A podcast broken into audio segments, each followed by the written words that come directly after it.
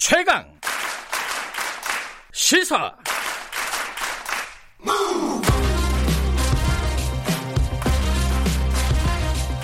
지금 여러분께서는 김경래 기자의 최강 시사를 듣고 계십니다.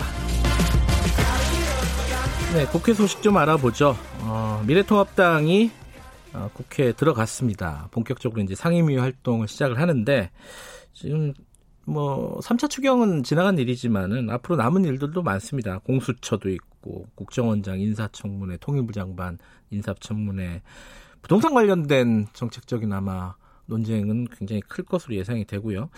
미래통합당은 강력한 투쟁을 예고하고 있죠. 오늘은 미래통합당 삼선 중진이십니다. 조혜진 의원과 함께 얘기 나눠봅니다. 안녕하세요. 예, 안녕하십니까. 조혜진입니다. 반갑습니다. 네. 국회에 어, 다시 복귀한 어떤 각오 한 말씀 듣고 예. 시작할까요? 예. 예, 어, 지난 4년 밖에 있으면서 국회 예. 돌아가면 당과 또 나라를 위해서 할 일을 잔뜩 준비해가지고 왔는데 네. 에, 시작부터 저희 당이 야당으로서 이 역할을 할 수 있는 기능들을 상실한 상태에서 시작을 하게 되니까 네. 어, 제가 하고 하고자 했던 일들을 어떻게 해야 될는지 막막한 심정이 있습니다. 네. 그렇지만 또 할 일은 해야 되고 네. 또 야당으로서의 어떤 손발이나 어, 이 견제 기능이 이 제거된 상태지만은 네. 그래도 어, 과거의 이 관행이나 이 선례에 매이지 않고 네. 어, 우리가 연구하면 정부 여당의 잘못된 정책을 바로잡을 수 있는 견제 기능을 음. 지렛대를 찾아낼 수 있을 것 같고요. 예. 어, 그리고 국민들의 삶에 직결되는 여러 가지 사안에 대해서 어, 저희가 제대로 연구해가지고 문제를 네. 지적하고 대안을 어, 제시해서 알겠습니다. 국민들이 선택할 수 있도록 만드는 일은 예, 그 충분히 할 소지가 많이 있다고 생각합니다. 네, 조, 조혜진 의원은 기자위에 어, 이제 배정이 되신 거죠? 예. 아 근데 그 예. 지금 생각해 보면요. 어, 예. 기왕 들어갈 거 조금 일찍 들어가 가지고 추경 심사도 하고 그랬으면 좋았을 뻔했다 이런 생각은 예. 안 드세요? 맞습니다. 어, 음. 어, 저희가 이 매달렸던 거는 야당으로서 역할을 하기 위해서 네. 어, 과거에 야당이 늘 맡아왔던 법사위를 이 맞는 일에 집중해서 노력을 해왔는데 네. 여당이 법사위를 빼앗아가고 또 저희 야당이 이 몫이었던 일곱 개 상임위까지 다 여당 이 상임위원장으로 독식을 하면서 일단 원내 그 원구성 관련된 사안은 그때 이미 정리가 끝났다고 저는 음. 생각했습니다. 예. 다만 이제 어 그렇게 보면 그 시점에 바로 국회 정상화하는 게 맞았지만은 예. 우리 당으로서는 좀 전에 말씀드린 대로 네. 국정에 대한 비판 견제 기능을 다 이 뺏긴 상황에서 예. 앞으로 4년 동안 야당으로서 어떻게 역할을 할 것인가 예. 또 저희 당을 밀어준 이 41% 국민들과 또 103명이나 되는 헌법기관의 예. 기능 또 저희 그 나라 걱정하는 국민들의 뜻을 대변하기 위해서 어떤 지렛대를 마련, 만, 만들어야 될 것인가는 그 고민의 시간이 좀 필요했습니다. 예, 예. 알겠습니다. 지나온 얼마간의 시간은 그 고민의 시간이었다고 보시면 될 것 같습니다. 그 지금 사실은 이제 국회가 어, 예. 열린 지가 이제 한 달이 넘게 걸려가지고 이제 정상화가 되는 거잖아요. 이제 뭐 예. 관련해갖고 더불어민주당이 일하는 국회법을 만들겠다는 겁니다. 그게 예. 조호영 원내대표 같은 경우는 이거 독재 고속도로를 닦는, 닦는 법이다. 이렇게 예. 규정을 했고. 근데 예. 이게 어, 미래통합당 쪽에서도 과거에 계속 그 일하는 국회 만들자고 했고 그런 비슷한 법안도 발의했고 했는데 어, 예. 어떤 차이가 있는 거고 왜 이 부분이 독재 고속도로를 닦는 법이라고 생각하시는 거예요? 그 민주당이 그 이미 예. 그 자기들이 하려고 하는 일은 뭐든지 제한 없이 네. 이 제동을 이 저 견제를 받지 않고 일방적으로 다 처리할 수 있는 구조를 다 갖췄습니다. 네. 수적으로도 압도적인 우위 표결하면은 늘 민주당이 이길 수밖에 없고 민주당 안만 통과될 수 있는 구조를 가지고 있고 네. 그나마 그것을 전제할 수 있는 법사위원장 가져갔고 예. 하기 때문에 이 자체로서도 이번에 그 추경 심의에서도 보고 그 전에 그 원구성 그 표결 과정에서도 봤지만은 예. 민주당이 일방 통행이 가능한 구조를 다 갖춰 놓은 상황에서 예.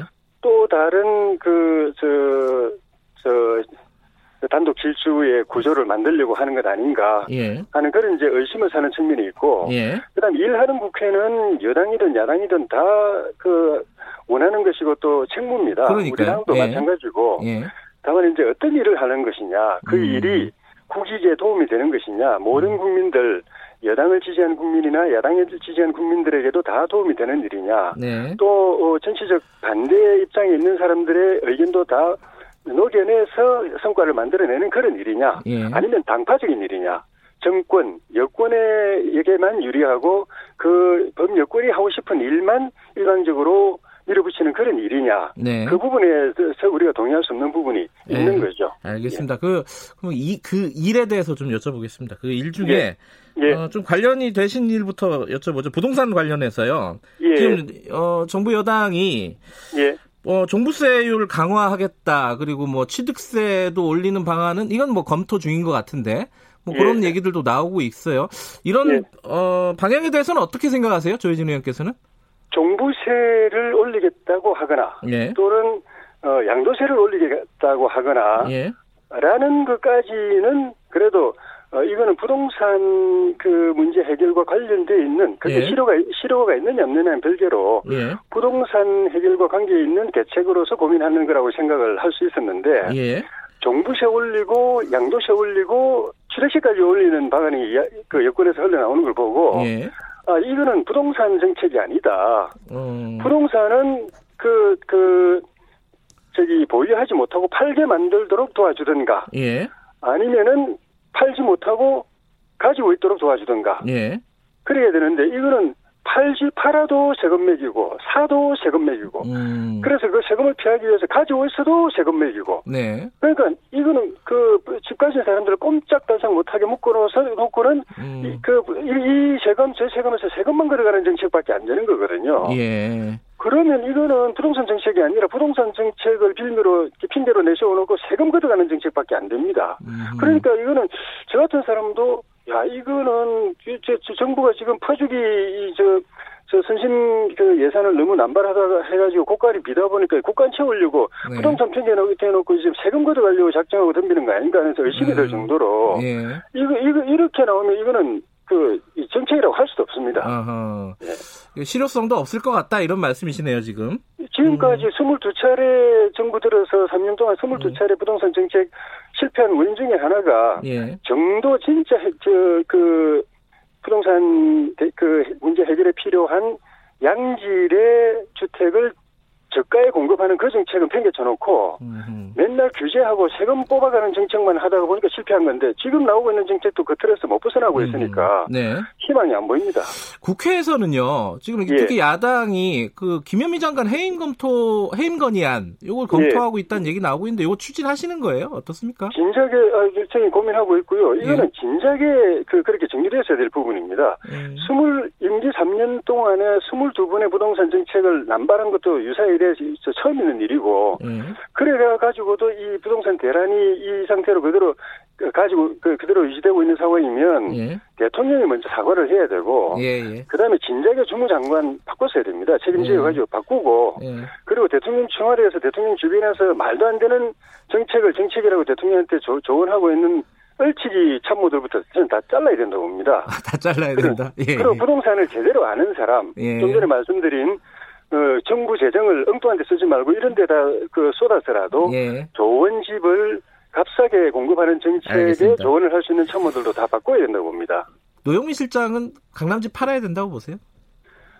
사실은 원론적으로 말하면 그거는 개인의 자유인 예. 측면이 있는 건데 이 정부가 강남집 그리고 부동산 그 다세대 자주 다주택 그 보유자들을 타겟으로 해가지고 죄악시하고 그 사람들을 음. 다 그냥 한 채, 자기가 실거주하는 한 채 말고는 다 내놓으라는 정책을 내놓은 전면에 내세운 이상은 예. 그리고 그걸 그 국민들에게 강요하기 위해서는 청와대 참모들부터 그걸 두 채 이상 그 그러니까 한 채만 남기고 두 채 이상 가진 건 다 처분하라고 예. 이야기했을 때는 그렇게 할 수밖에 없는 것이고 그 예. 핵심은 강남 주택에 있기 때문에 예. 강남 주택을 그대로 가지고 있고 지방 주 지방에 있는 주택을 팔 팔면서 예. 우리가 다른 국민들한테는 강남 주택 다 그 저기 저 팔아치우라고 강요할 수가 없는 것이죠. 예, 예. 네. 자, 다른 것도 많아가지고 좀 넘어가겠습니다. 예. 예. 어, 지금 어, 박주영 국정원장, 이인영 통일부 장관 인사청문회 네. 예정돼 있죠. 이게 어떤 부분이 가장 중점적으로 다뤄져야 된다고 보십니까? 청문회에서? 박지원 장관은 박지원 원장 후보는 저는 사실 그 이번에 원포인트 미션으로 어, 임명됐다고 보여지는데요. 아, 네. 어, 저 미국 대선 그 전에 예. 에, 가능하면 미국 정상회담, 그게 안 되면 그 남북 정상회담이라도 음. 하도록 물꼬를 터기 위한 그 대북 비밀 협상 미션, 그 비밀 네. 협상 임무를 줘서 국정원장이 임명한 건 아닌가 싶은데 네. 그런 역할이면은 굳이 국정원장에 임명할 필요 없이 대통령 통일 외교 특보로 임명해가지고 음. 특사나 비밀 그 비밀사로 보내도 될 일인데 네. 꼭, 꼭 국정원장이 임명했어야 되는가 하는 부분. 음. 국정원이라는 거는 어 저기 안보의 최일선에 있는 보루고 네. 그러니까 대공, 방첩, 대테러, 사이버 안보 이런 전반적인 안보 기능을 그 책무를 담당하고 있는 기관인데 예. 박지원 그 내정자는 2000년 그 남북 정상회담 때 비밀 협상 지역의 경험밖에는 없거든요. 네. 지금 말씀드린 국정원의 저, 그 책무에 관한 경험은 전혀 없습니다. 네. 그런 분을 앉혀놓으면은 그리고 음. 국정원장이 대북 밀사 역할을 하는 게 그 특사 역할을 하는 게 옳은가는 차치하고라도 네. 나머지 국정원의 중요한 기능들은 그럼 어떻게 되느냐 그, 네. 그, 분의 전문성이나 경험이 전혀 없는 분이 원장으로 오게 되는데 네. 이런 점에서 문제가 있고 또 청문회를 하게 되면은 그때 그 남북 정상회담 시기에 대북 이제 불법 송금 문제로 음. 그 어, 법에 이제 그 처벌을 받은 그런 것들도 네. 새롭게 이, 이 부각이 되고 규명이 되지 않겠나 하는 생각이 듭니다. 조영원 내대표는 박지원 국정원장 내정자가 국정원장 되면 안 되는 사람이다 이렇게 얘기를 했던데 여기 예. 동의하시나요? 지금 말씀드린 이런 부분에서 그렇죠. 적임이 네. 아니죠. 적임이 네. 아니고 그렇게 되면은 국정원의 나머지 중요한 기능들이 제대로 작동하지 않을 가능성이 많고 예. 굳이 대통령께서 어, 북한 그 핵심 정권 핵심과 비밀 협상을 해서 네. 미북 정상회담, 남북 정상회담 물꼬를 틀려고 하면은 그 자리 말고 좀 전에 말씀드린 뭐 그 대통령의 통일 외교 특보라든가 다른 직책을 줘서 하는 것이 실리라고 보죠.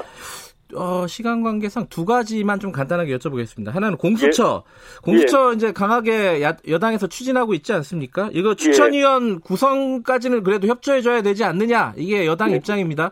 이거 예. 여기 이것도 협조하실 생각이 없으신가요? 그거는 전제가 있죠. 예. 그러니까 지난 그 20대 말에 그, 그, 그 저희가 생각하는 공수처는 대통령과 친인척 주변 측근 실시에 같은 그런 살아있는 권력도 국민의 편에서 비리가 있으면은 국민의 편에서 당당하게 수사할 수 있는 그런 공수처를 원하고 국민들도 그걸 원한다고 생각하는데 네. 작년 연말에 민주당이 패스트트랙에서 강행 처리한 이 저 공수처는 현재 살아있는 권력을 수사하고 있는 검찰을 옥죄해 가지고 그 임기말 문정부의 임기말 그, 그 권력형 비리 수사를 못하게 만들려고 하는 거꾸로 된 네. 공수처이기 때문에 그 기능을 바로잡는 법 개정이 이루어져야 음. 우리가 동의할 수 있다. 지금 상황에서는 동의할 수 없다는 거네요. 그죠? 법 개정을 네. 제 개인 생각입니다만은 음. 법 개정을 약속하면 네. 그런 방향으로 음흠. 정상적인 그, 그 저기 저 살아있는 권력을 앞장서서 수사할 수 있는 이 저 공수처로 개정하겠다고 약속하고 담보하면 예. 저는 그 추천에 어, 협조할 수 있다는 게 제 개인 생각입니다. 그 단답형으로 하나만 여쭤볼게요. 그 예. 추미애 장관 탄핵 소추 발의 추진하실 예정입니까? 예, 이미 다 그 저희 내부에서 의원도 서명 받아놨고 네. 7월 임시국회 중에 아마 음. 그 저기 되지 않을까 싶습니다. 1월달에 예. 올 1월달에 사실 한번 검찰 그 보복 정치 보복 학살 인사를 한 걸 보고 한번 그 예. 그 저기 탄핵 소추안이 제출됐는데 예. 20대 국회 그 회기 종료로 만료가 돼가지고 이번에 다시 내게 되는 그런 측면이 있습니다. 여기까지 듣겠습니다. 고맙습니다. 예, 고맙습니다. 예, 미래통합당 조혜진 의원이었습니다. 김경래 최강기사 1분 여기까지고요. 잠시 후 8시에 2부에서 뵙겠습니다.